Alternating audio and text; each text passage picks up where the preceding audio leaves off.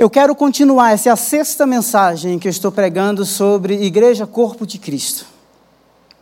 Eu não sei se já, já subiu para o SoundCloud as demais, mas hoje eu quero falar um pouco sobre Igreja Corpo de Cristo e sobre uma palavra que não é muito comum, que é a tradição.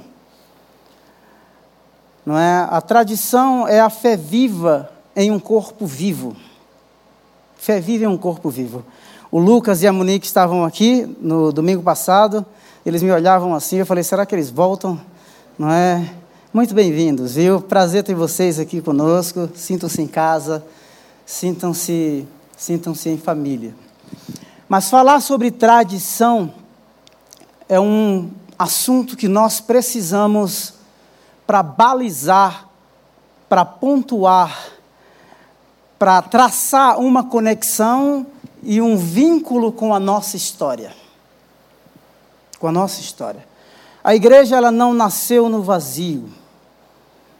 A igreja é um projeto de Deus na face da terra. Ela não é o reino, mas ela é a agência do reino de Deus na face da terra.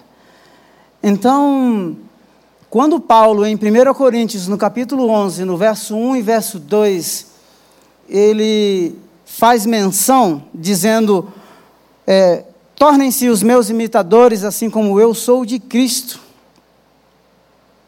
E no verso 2 ele diz assim: Eu os elogio por se lembrarem de mim. Veja, eu os elogio por se lembrarem de mim em tudo e por se apegarem às tradições exatamente como eu as transmiti.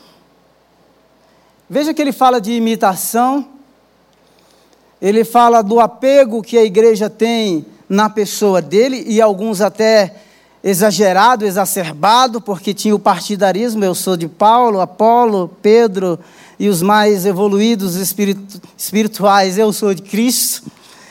E o certo é que Paulo, quando menciona essa palavra tradição, ela significa transmissão. E se você ler no capítulo 10, a partir do verso 1, ele vai citar um exemplo dizendo assim: olha, o povo de Israel, quando saiu do Egito, foi batizado na mesma nuvem, bebeu da mesma água que saiu da rocha, comeu do mesmo pão, alguns ficaram pelo deserto. Isso significa que é possível observar e traçar uma conexão com a, com a tradição e mostra que as pessoas, diante de um mesmo evento, de um mesmo fato, elas respondem de forma diferente a Deus. Então, é, o apóstolo Paulo, ele está traçando uma conexão do seu ministério, do seu chamado, da sua vocação, como um fato que cumpre aquilo que Deus havia predito no Antigo Testamento. Ou seja, uma comunidade diversa como é o corpo, precisa de princípios balizadores, Deus, foi isso que eu pontuei nas mensagens, Cristo, e Paulo, sem se importar e sem economizar as palavras, ele diz assim: é Cristo e este crucificado, tropeço para alguns, escândalo para os judeus, é, tropeço para aqueles que estão perecendo, mas para nós que estamos sendo salvos é o poder de Deus. O terceiro pilar é o pilar balizador da vocação, que é pessoal. A vocação é pessoal, é sua. Ela nasceu em Deus para você, foi Deus quem desenhou, foi Deus quem planejou. Então não tem como eu desprezar o outro, não tem como eu querer o dom do outro. Então o Lidório diz no livretinho, falando sobre vocação, ele diz que a vocação é pessoal, ela é pessoal, ela é intransferível e ela é irresistível.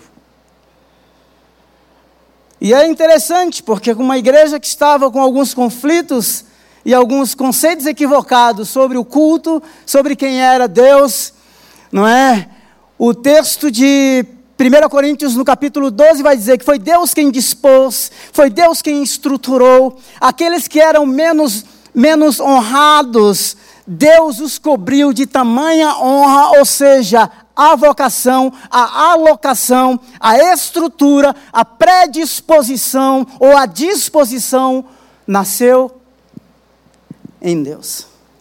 Então, Paulo está agora aqui no capítulo 11, no verso 2, dizendo assim, e ele vai, essa palavra é maravilhosa, porque ele vai dizer assim no capítulo 11, que nós geralmente lemos na ceia: aquilo que eu os entreguei, eu recebi do Senhor.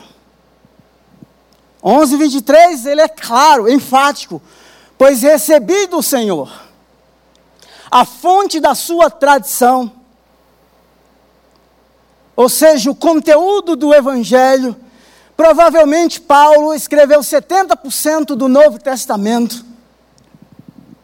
Não foi um pensamento, uma ideia, um tema que ele eh, desenvolveu de forma humana. Havia uma inspiração no sentido do sopro, Deus estava soprando a palavra, havia iluminação na hora de registrar, o Espírito Santo supervisionava, sim, sem anular a mente do autor, respeitando os aspectos da cultura, mas aquela pena era conduzida pelo próprio Deus. Louvado seja o nome do Senhor. No capítulo 15, ele diz assim: Pois o que primeiramente lhes transmiti, o que primeiramente lhes transmiti foi o que recebi. Que Cristo morreu pelos nossos pecados, segundo as Escrituras.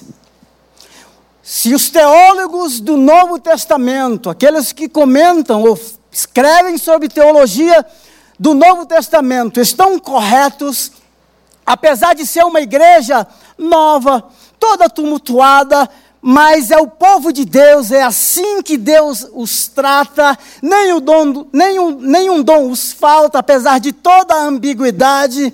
E Paulo está dizendo assim: Cristo morreu pelos nossos pecados, segundo as Escrituras.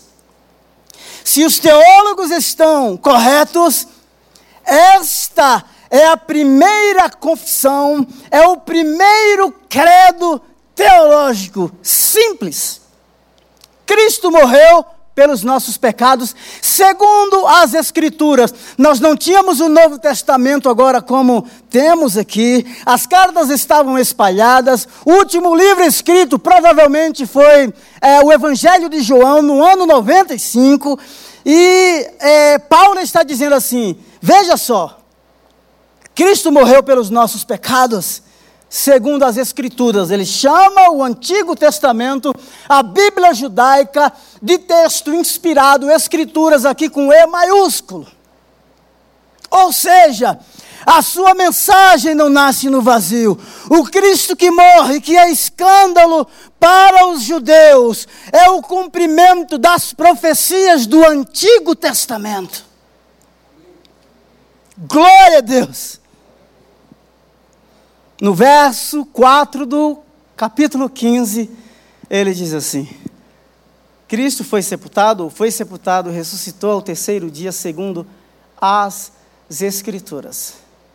Eu sei que tem uma falácia dizendo que o Antigo Testamento não é tão relevante quanto o Novo. Falácia. Eu já ouvi essa história bem no princípio da história da igreja. É impossível entender o Novo sem ler o velho.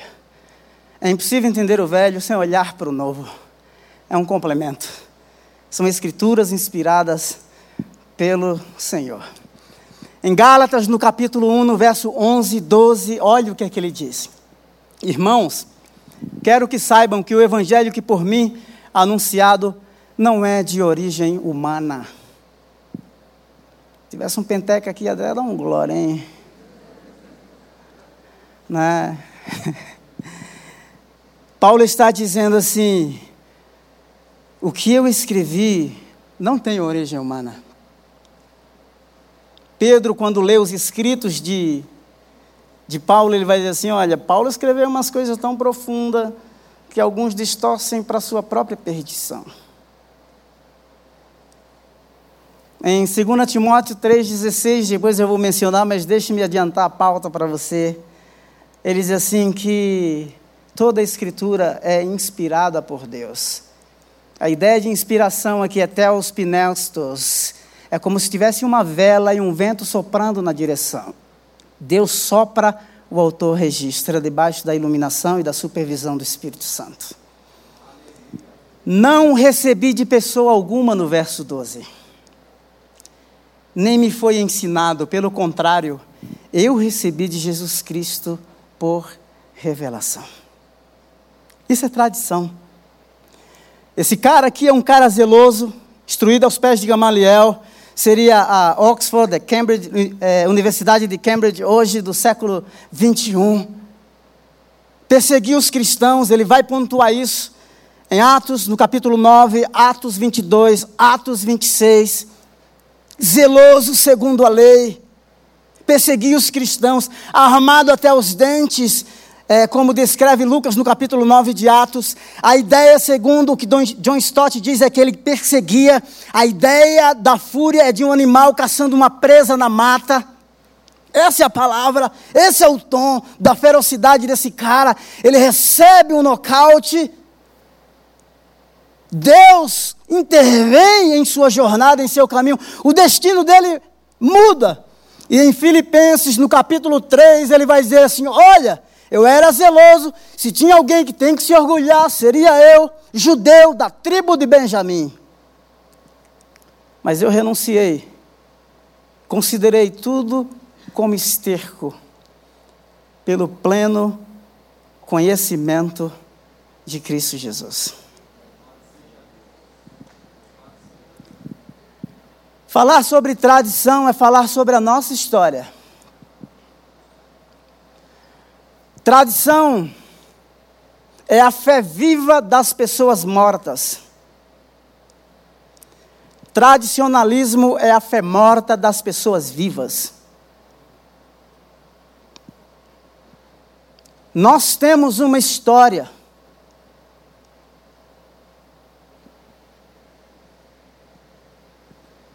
No culto das oito eu mencionei. Terceiro século, um imperador chamado Diocleciano. Os historiadores dizem que foi a primeira perseguição universal. Ou seja, ele saiu pelo império caçando os crentes, confiscando os livros sagrados, os queimando, fazendo pilhas e os queimando em praça pública. No início do quarto século, os historiadores, há uma discussão se Constantino foi crente ou não foi crente. Eu não acredito que ele foi crente, porém, eu acredito que Deus reina sobre toda a terra. Ele chamou Ciro de meu servo. Eu o tomo pelas mãos para bater as nações.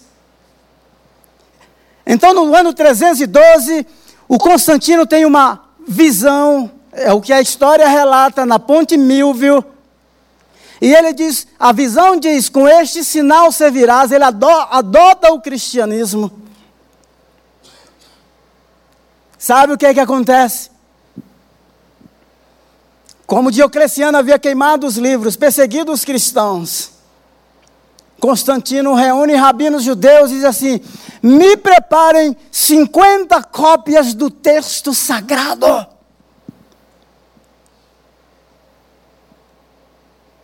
50 cópias. Este livro é poderoso. Essa palavra é viva e eficaz. Ela é mais penetrante do que uma espada de dois gumes. Ela é apta para discernir os pensamentos e as intenções do coração. Foi pela palavra liberada que todas as coisas vieram a existir, e é pela palavra que todas as coisas são sustentadas.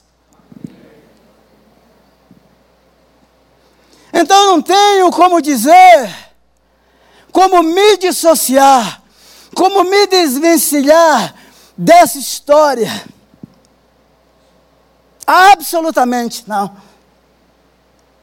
No ano 1558, calvinistas que chamamos de os huguenotes perseguidos na França,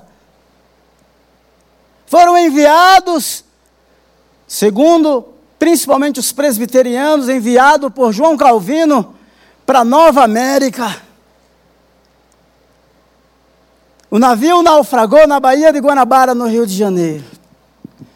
No século XIX, guerra da secessão nos Estados Unidos. Muitos crentes batistas fogem procurando uma nova terra. Uma autora escreve sobre a história dos batistas no Brasil, ela diz que dentre todos haviam incréus e fiéis. Essa é a nossa história.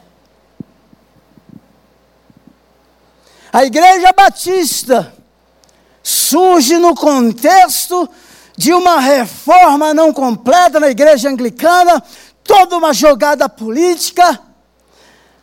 A Igreja Anglicana tem a rainha como a cabeça da igreja, surge um movimento anabatista dizendo assim: não, cabeça da igreja é Cristo.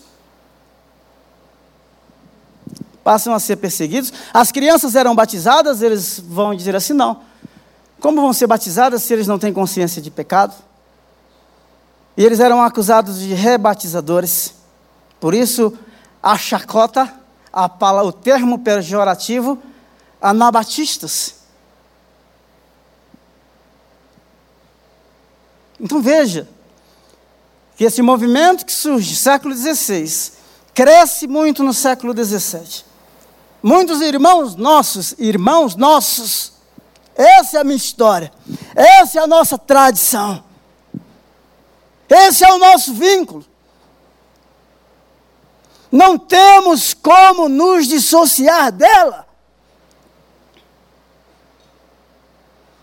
morreram afogados nos rios com pedras amarradas em seus pescoços.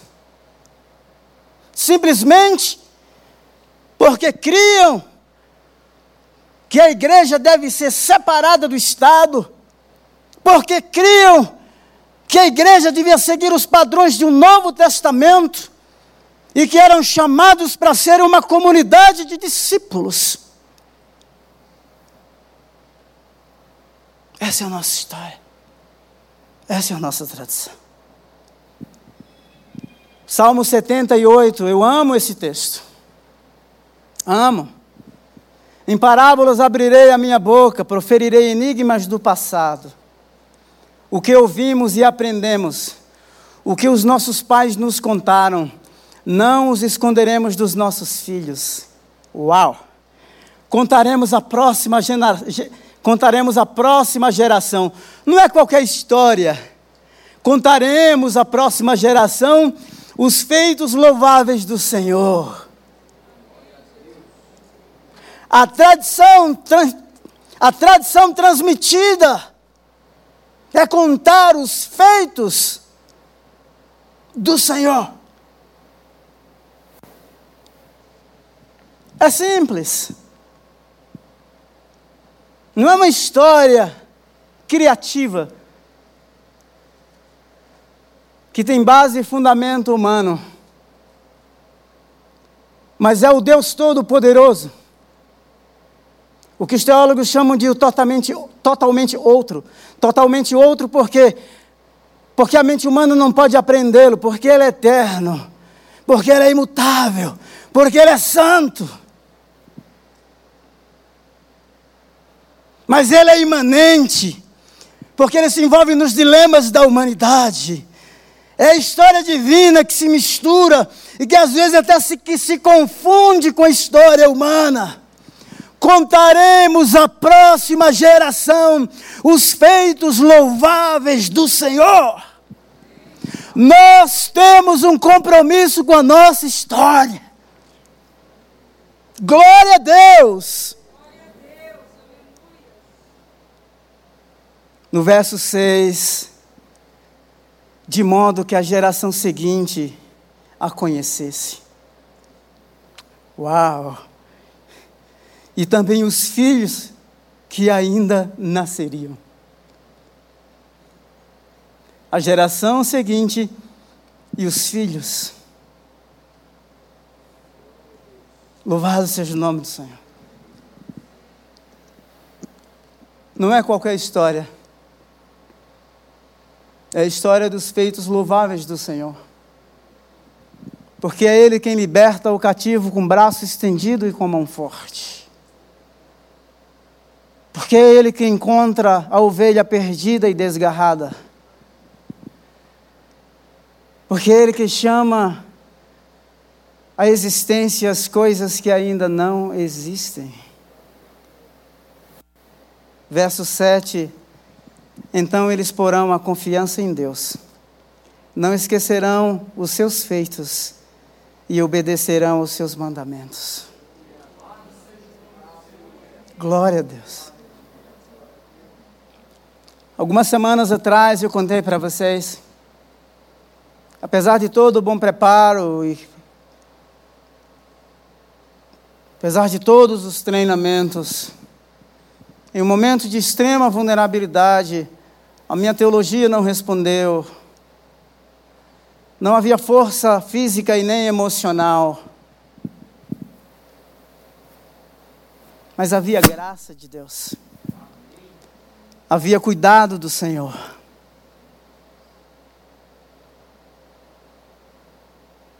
Esse Deus é o Deus da sua história de vida.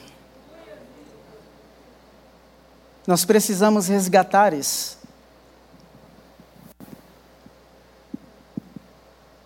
Porque hoje as pessoas falam de pós-verdade.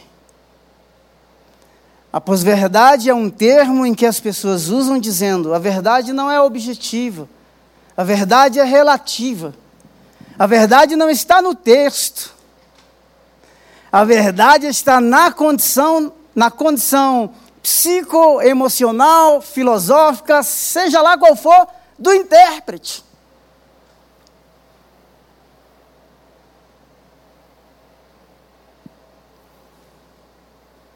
Do ponto de vista sagrado, as Escrituras é a, única, a nossa única regra de fé e prática.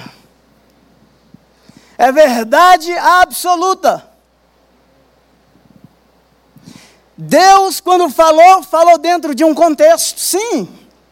Temos que voltar à história, entender o que aquilo significou para os primeiros é, ouvintes, o que o autor tinha na mente. Lembra que houve no Brasil a febre do código da Bíblia? A Bíblia não é um mistério a ser a ser desvendado, a revelação já foi dada, é um livro a ser estudado, a ser compreendido e mais, aprendido pela direção do Espírito Santo de Deus, porque o homem natural não compreende as coisas de Deus.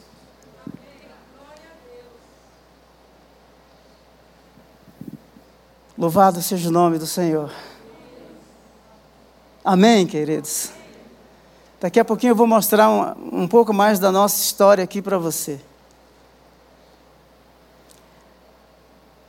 Em Atos, esse fato acontece bastante, aparece bastante essa palavra, porque Jesus, antes de ser levado aos céus, ele deu instrução aos seus discípulos. Em Mateus 28, ele disse assim: ó, vão para todas as nações e façam discípulos. Em Marcos 16, ele disse: ide pregai o evangelho a toda criatura. Ele disse: ensine-os. Sinceramente, ele não mandou nem plantar a igreja. Não mandou nem plantar a igreja. E pasme, as descobertas arqueológicas só mostram que só há achados de igrejas construídas a partir do ano 240. Igreja física, a igreja estava nas casas, estava nas catacumbas. É para estar nas universidades, nas escolas, nos lares. Glória a Deus por isso. Aí depois o movimento cresce, no capítulo 3 de Atos, Paulo, é, Pedro e João estão subindo lá para o templo. Não sei se eu estou quebrando o protocolo aqui. Vai subindo para o templo e tem um camarada lá pedindo. Ele fala assim: Eu não tenho ouro nem prata, mas aquilo que tenho te dou, em nome de Jesus, levanta e anda. Aleluia. No capítulo 4 começa a perseguição. Aí o Estado, as autoridades, assim: olha, vem aqui. é, tem aí uma turbulência na cidade. Teve um paralítico que andou. E o povo está. Uau! Então levaram, chamaram, deram uma, né? Lá em Minas fala, deram uma corça. É isso mesmo, pastor Jonas? Né? Deram uma corça. E falaram assim: vamos fazer um acordo diplomático aqui? Você vai, mas não pregue mais. Não ensine mais. Sabe qual é a resposta? Ele diz assim: Pois não podemos deixar de falar do que vimos e ouvimos.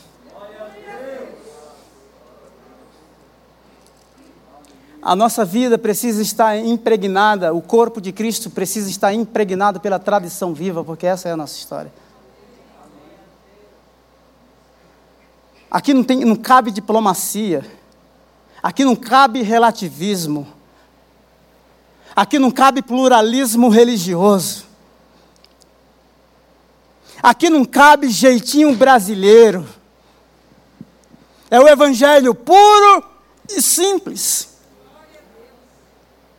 Alguns de nós vamos chegar na eternidade com algumas marcas. Sim, vamos.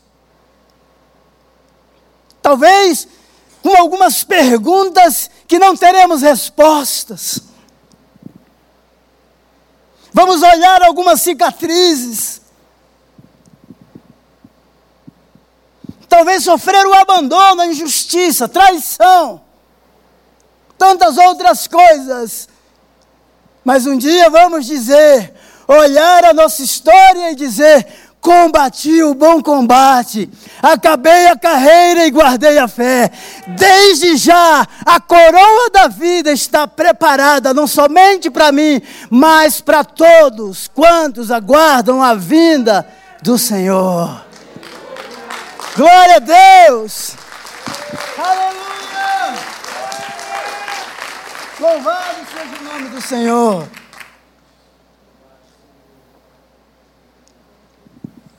O Paulo, quando escreve a Timóteo, o apóstolo Paulo,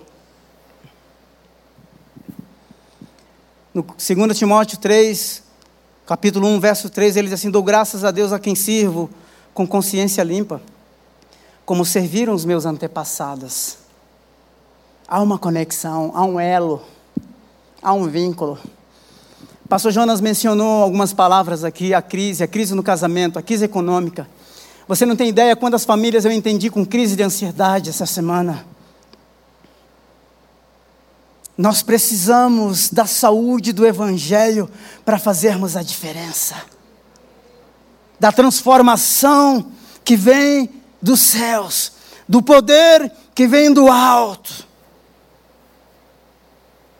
ao lembrar-me constantemente de você, dia e noite em minhas orações.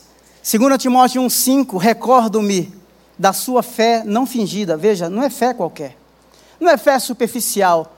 Não é aderência a um credo religioso do ponto de vista intelectual. É fé que passou pelo crivo da razão, mas que chegou no coração. Não é um credo frio. Não é um envolvimento indiferente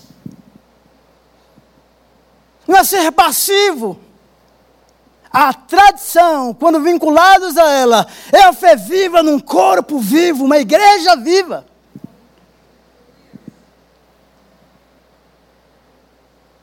Na sua fé não fingida, que primeiro habitou em sua avó Lloyd, vó, na sua mãe Eunice, e que estou convencido de que agora habita em você.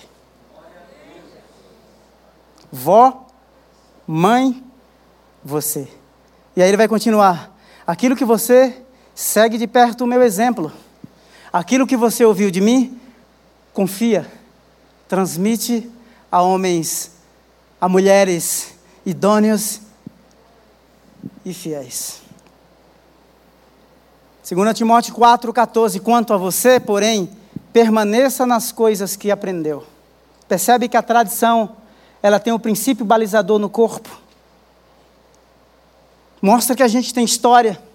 Tem um teólogo do século XX chamado Paul Tillich, ele diz assim, que existem três fontes para a gente entender a nossa história. Ele vai dizer, quando ele fala da origem do dogma, da origem do, da, da, da teologia, da origem dos credos. Ele vai dizer: é a teologia dos pais. A teologia dos pais, os credos, que são as confissões doutrinárias, e por último, para fechar, ele diz assim: a Bíblia. A Bíblia tem que permear as nossas relações no dia a dia. Os princípios éticos da Bíblia têm que permear as nossas relações profissionais, comerciais, diplomáticas, sociais, negócios. O Evangelho vem para revolucionar. Este Evangelho é violento.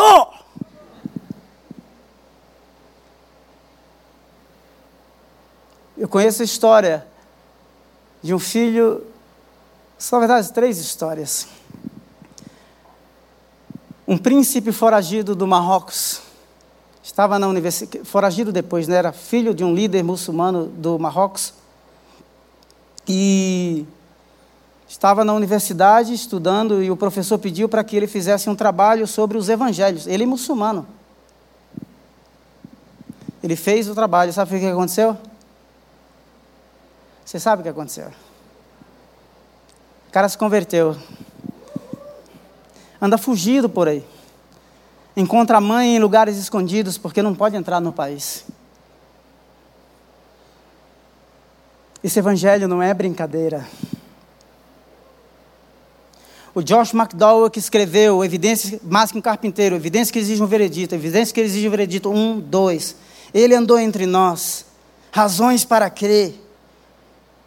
Um dia lá na universidade fez chacota com um crente, dizendo assim: Ah, crente, seu Jesus ressuscitou mesmo? Ah, se não ressuscitou, então faça uma pesquisa. Josh McDowell começou a fazer a pesquisa. Sabe o que aconteceu? Uau! Uh! Glória a Deus! A mensagem da cruz é poderosa. Não me envergonhe do Evangelho de Cristo, que é o poder de Deus e salvação para todo aquele que crê, gregos e judeus, paulistanos e baianos.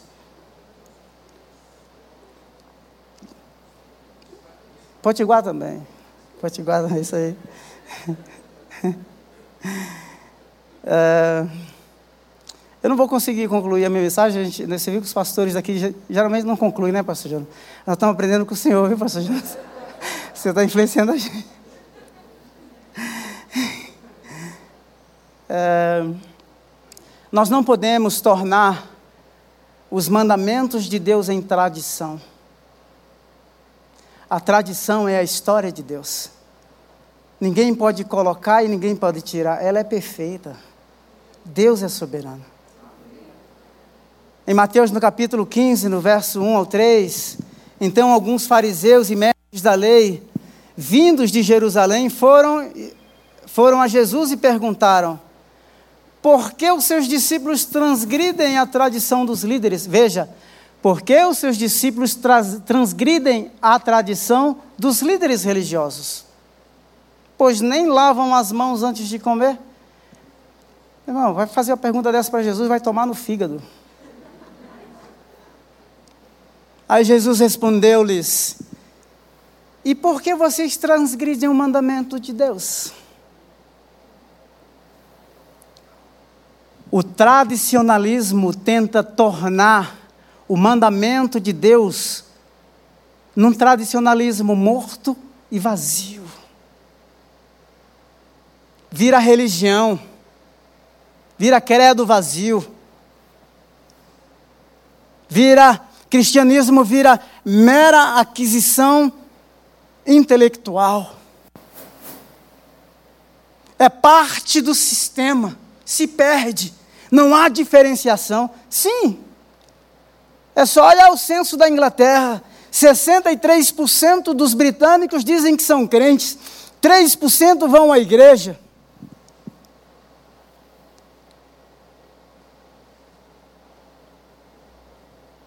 Mas há uma diferença. Quando você pergunta para o britânico, você é crente? Are you Christian?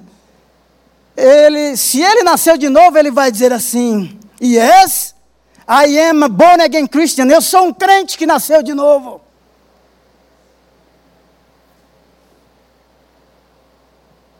Só quem tem o poder para quebrar o tradicionalismo e nos resgatar, colocar os nossos pés na trilha da vocação, para vivermos o propósito como igreja real para a qual existimos, é Ele. E aí eu quero contar um pouquinho, senão não vou conseguir, a história do pastor Enéas. O pastor Enéas nasceu no dia 20 de abril, pode colocar as fotos? 20 de abril de 1914, conheceu o Evangelho quando tinha 18 anos, se converteu quando tinha 19 anos. 19 anos. Ele estudou no Seminário do Sul, foi enviado pela primeira Igreja Batista de Campo Grande no ano 1938, no ano 1950 1958, na primeira semana de agosto. As fotos do aniversário, né?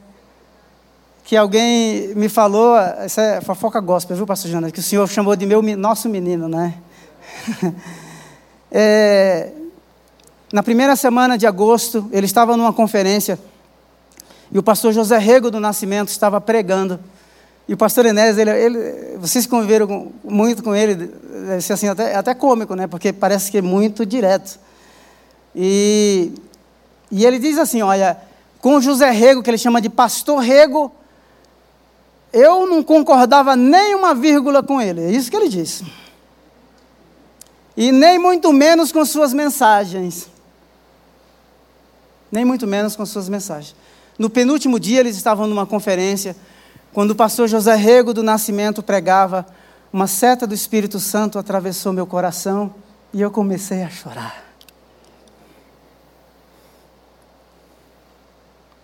Isso aconteceu nos primeiros dias de agosto de 1958. Ele relata na sua biografia que está aqui. Ele diz que a Bíblia se tornou um novo livro para mim. Ele diz: Eu orei veementemente. Ele diz que as pessoas geralmente partem da teoria para a prática. Com ele foi diferente. Ele partiu da prática para a teoria, porque só depois dessa experiência é que ele foi estudar sobre o Espírito Santo de forma mais profunda. Ele teve, ele teve que fazer consertos na vida pessoal e em seus relacionamentos. Teve que renunciar a muitas coisas. Muitas coisas. Muitos amigos o, aban o abandonou, abandonaram. E um certo dia, no dia 16 de agosto de 1958, ele estava orando e Deus falou para ele assim: entrega. Entrega. E entrega o quê? Entrega a sua biblioteca, entrega os seus ídolos. Entregou a biblioteca com quatro mil volumes. Continuou orando e o Senhor falou mais uma vez: entrega. Entrega? Entrega o quê? Entrega o Colégio Batista. Entregou. E o Espírito de Deus continuou ministrando, dizendo: entrega. O que é que falta? Entregue a Igreja Batista de Perdizes. E ele entregou lendo, me emociono ao ler a história desses homens. História do pastor Jonathan, um outro homem que foi influenciado pelo, é, pelo pastor Enéas, que era um presbiteriano na época. Quais são os ídolos que tradicionalmente nós carregamos na nossa história de vida? Criticamos a igreja católica, né? Porque os ídolos lá são visíveis e há uma discussão teológica profunda entre os católicos, a gente não adora, a gente venera. E você? Quais os seus ídolos? Que é que você tem que entregar? Será que a gente está disposto a continuar a proclamar essa tradição, a passar adiante esse bastão? a viver esse evangelho de renúncia, a ser Igreja Batista do Povo e ser simplesmente igreja de fato.